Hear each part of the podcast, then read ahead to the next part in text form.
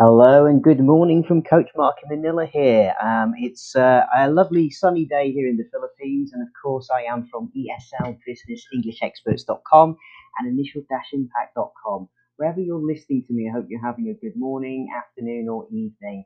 Uh, clearly, I cover all time zones because of my work, so I hope you're having a little bit more sleep than I am these days. It's a busy, busy time for us all, though.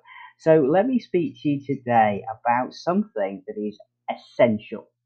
Okay, it's really important that if you are looking to perhaps immigrate um, or maybe just change your job, many of my clients now are native speakers, not just non native speakers of English, but you're trying to improve your chances, uh, particularly when you're changing your career. And when we come to speaking about job interviews, oh my goodness, it is the most important thing for you to understand some of these key facts I'm going to share with you today.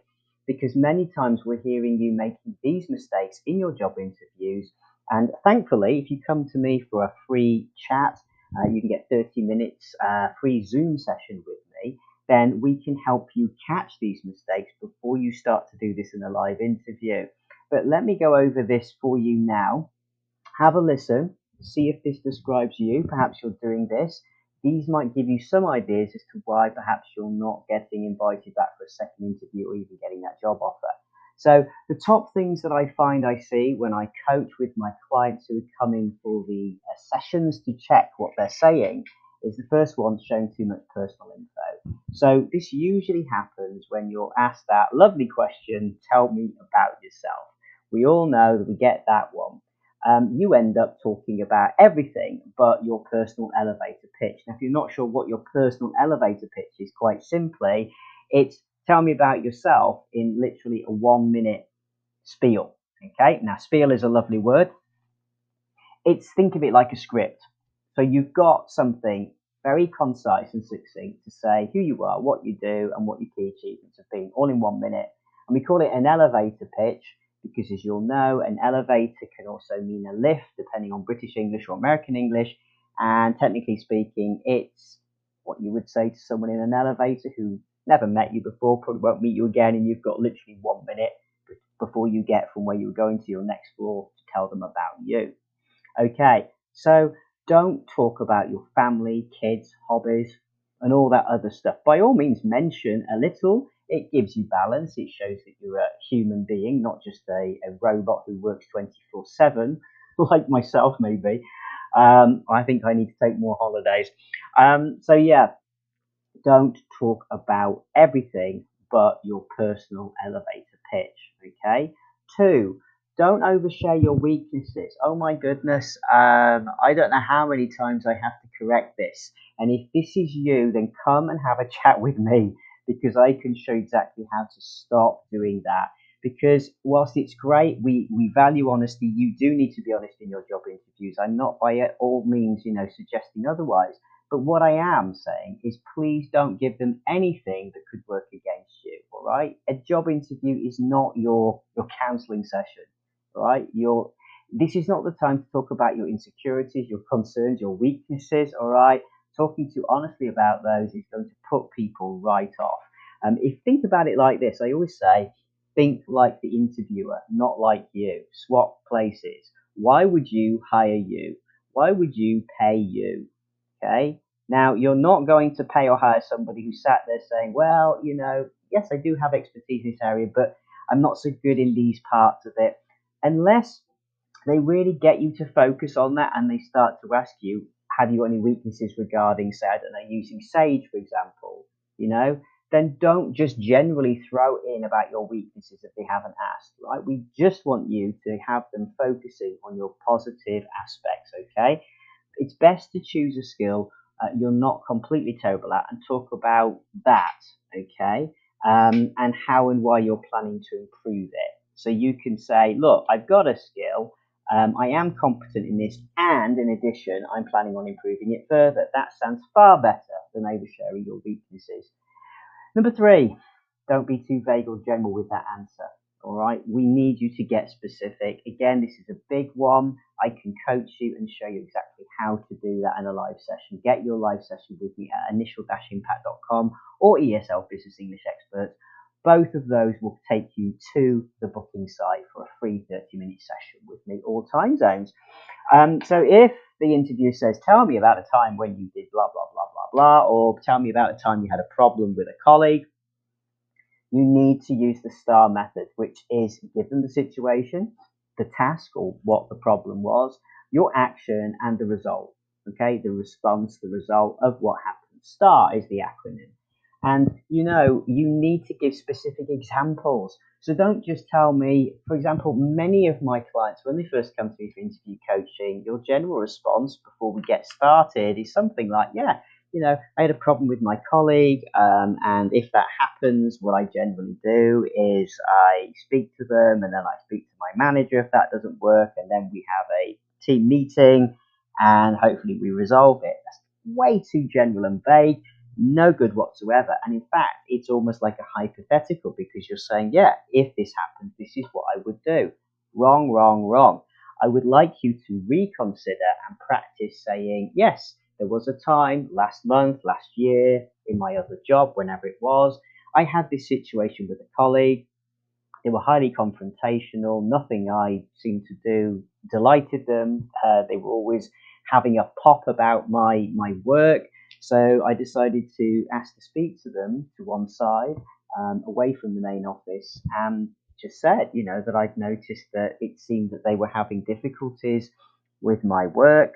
Um, was there something that I was missing? Perhaps there was a reason for this, and I would like to understand better. And I listened to my colleague and took the time to consider their point of view. And in the conversation, it turned out that actually my colleague was having a very hard time at home.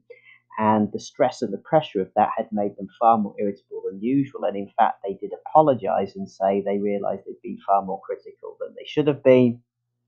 And we resolved the situation. And I said, whilst I understood the situation, that yes, it sounded that the personal situation at home was coming in um, to the professional setting, and perhaps they would like to seek some support elsewhere to help them manage that so that we could work together effectively at work. And we agreed that that, that is what would happen. And we moved on from that situation and then got on exceptionally well after that. In fact, our relationship became better because they confided that situation to me. So you can see how, with that example, we were very detailed. We said what the situation was, what the task was. So literally the challenge. What was the challenge? Well, this colleague, right? Okay, how do you deal with it? Well, okay, your action. What action did you take? I decided to speak to them, and you're showing in that answer that you didn't just like confront them in front of people. You booked a time away from the rest of the office, so you know there was no public kind of exposure or humiliation here for either party. And you listened. You're showing you had maturity to listen to what was going on and to ask questions not to attack them and say, I don't know why you're always criticizing me. You were saying, hey, I've noticed this. Can you tell me what was going on here? Is there something I've missed? Is there something I need to do differently? And then it provoked a response from your colleague, which actually showed you that there was a problem at their side and they admitted that they understood that they had been too harsh. And then we said about the result. What was the outcome of it? Well, we agreed that they would get some extra counselling support so that the personal stuff wasn't affecting the professional. And in fact, it made the working relationship even better. So you can see that's a lovely example and it's specific, telling you what absolutely happened. If the question was about, can you tell me about a time where you had to, I don't know, increase your company's performance? Okay, then again, what you would do is you would pick a very good example of when perhaps the company was falling behind. Maybe you're working a call center, for example um, and you needed to increase your call response times. Uh, we needed to be faster on taking the calls off the board.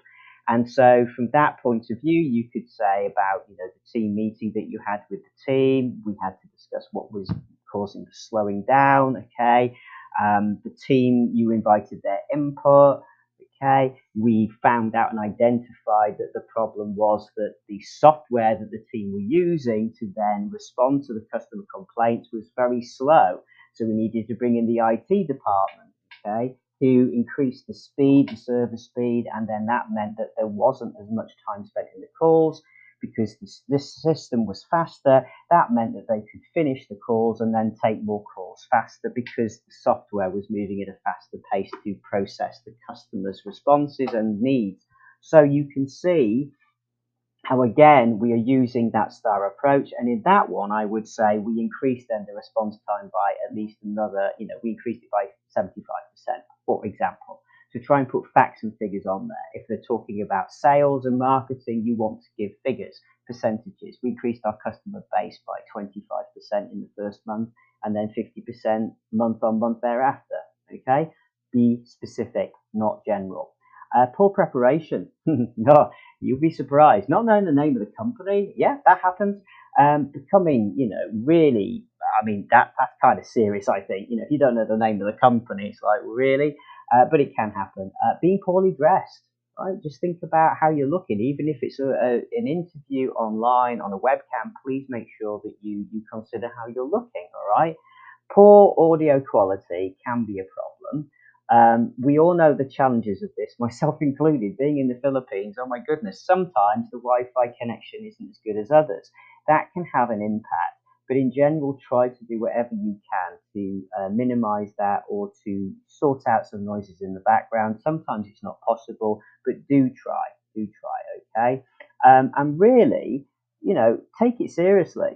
Right, even if it is an online interview, it's just as important as if you were there in person.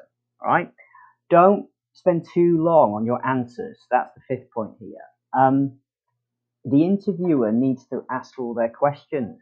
If you've got only 45 minutes or an hour to make a good impression, then make sure your answers are to the point because what you don't want to do, as many of my students do, and if English is your second language, this is hard. Because if you're you're not advanced enough in your English, respectfully speaking, here. You're going to use a lot more words to express yourself because that's what happens with basic English. With advanced English, we use idioms, we also contract things down, and the sentences are tighter, meaning you can say more in a shorter space of time.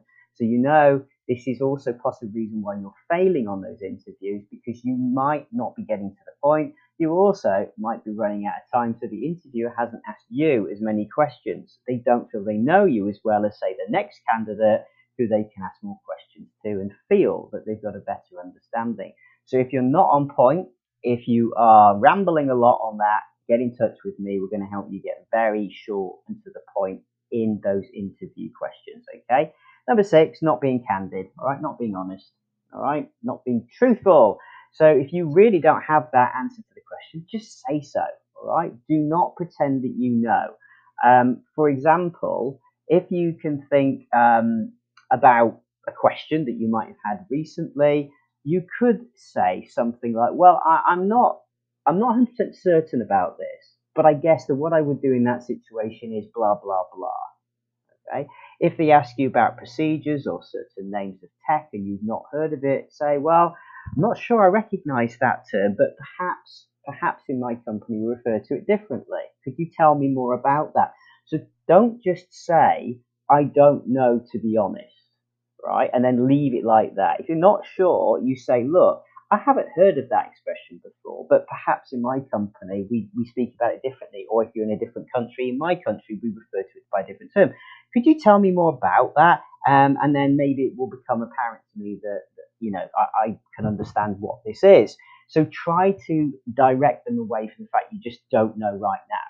Okay. It also shows that you have a willingness to understand more by asking, could you tell me more? And let, let's see if I do know what this is. Okay. Furthermore, um, I'd also suggest you do this. Um, if you have somebody saying, I had a, a lovely Japanese client at the moment who is having some great interview practices and experiences. If they ask you things such as your English skill and have you had the opportunity to use your English in a business setting, some of my clients um, are trying to get into the multinational market for the first time if you're in a country like Japan, for example, or China, you're not using English every day at all unless you're working for that multinational. So you may have been doing lots of coaching, fantastic with your English, but you haven't had a chance to really use it yet in a business setting because you're trying to get your first opportunity. So here's what you say.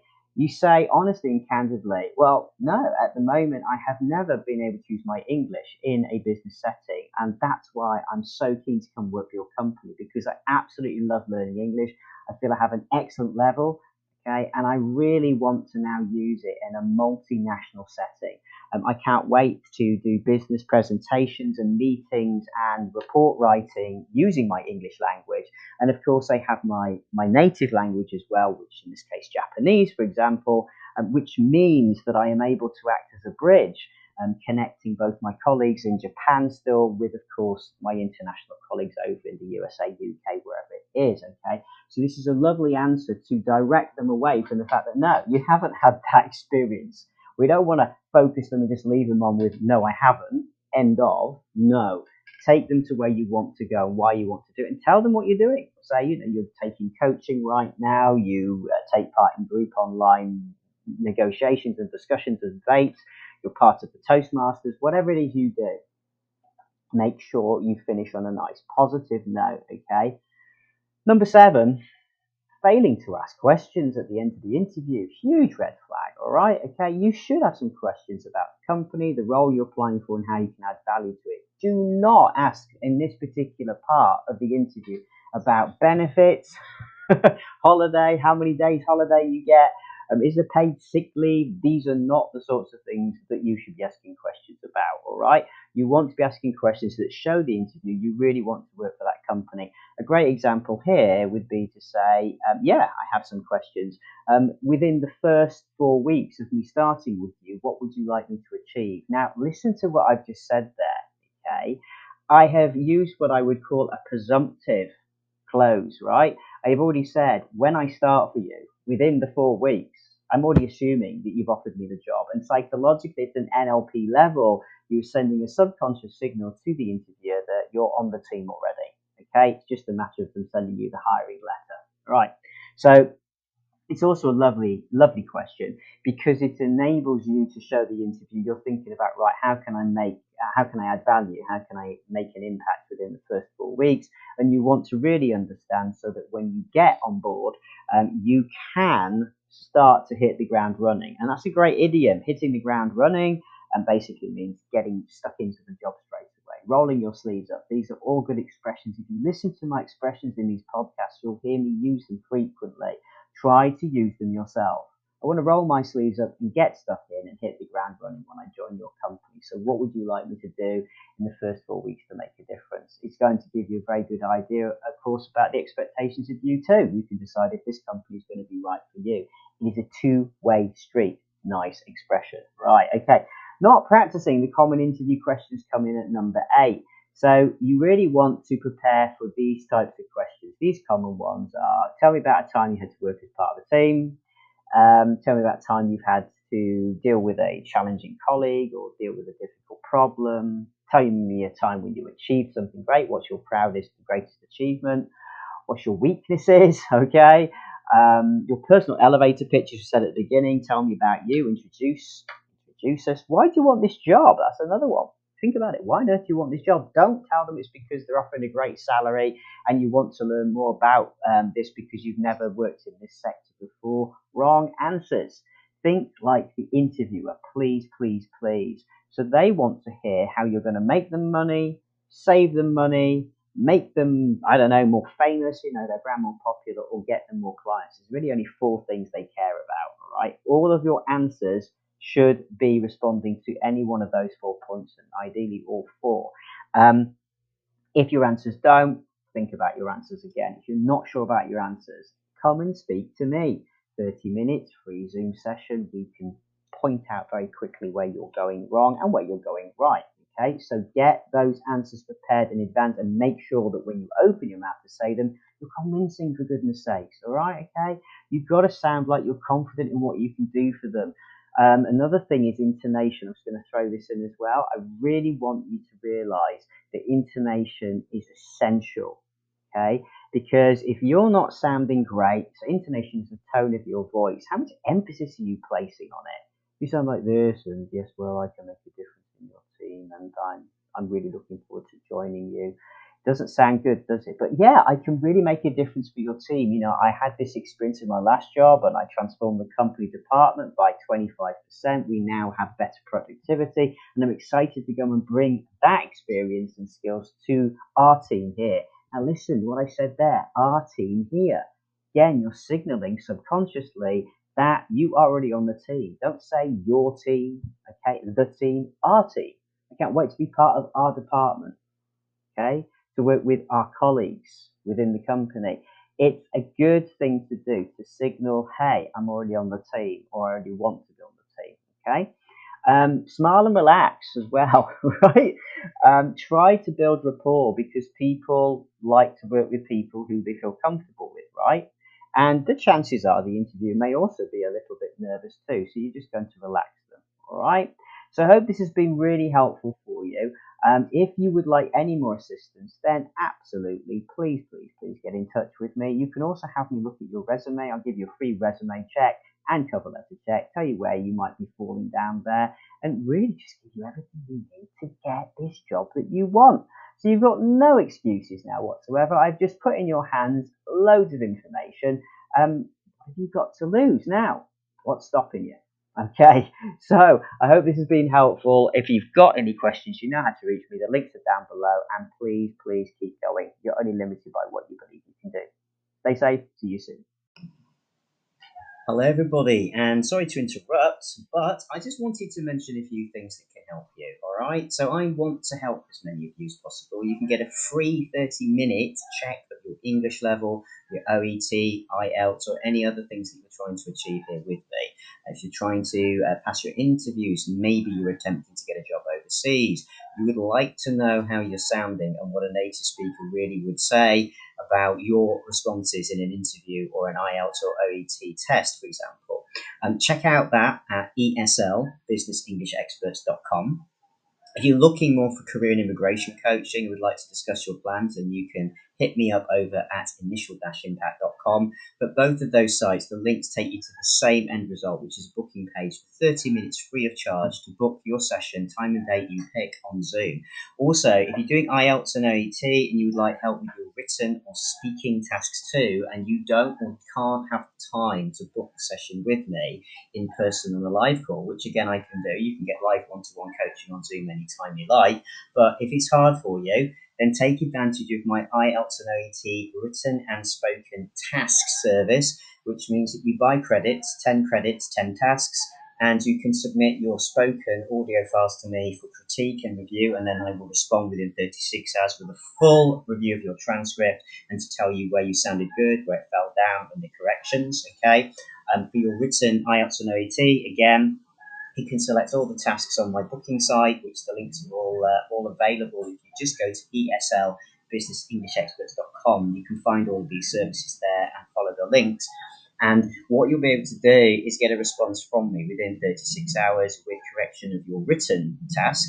And then you get a chance to do it again with the corrections I've suggested. And I will also expand and give some other native phrases you might like to consider. So you're going to find out how to make yourself sound better, to hit the magical number um, that you need to get for a word count, pass and get the higher grade, and also how to expand your sentences and create essays because many students are struggling to know even how to, to create an academic layout of an essay.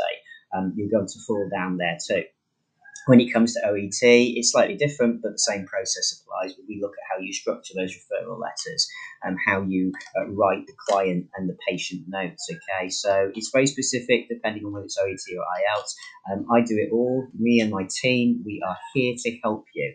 Okay, so don't hesitate to reach out. And of course, please, please, please, if you'd like to purchase any books, then you can get that from the bookstore links. Again, you'll find those all on the site. So good luck, everybody, and hope to help you soon.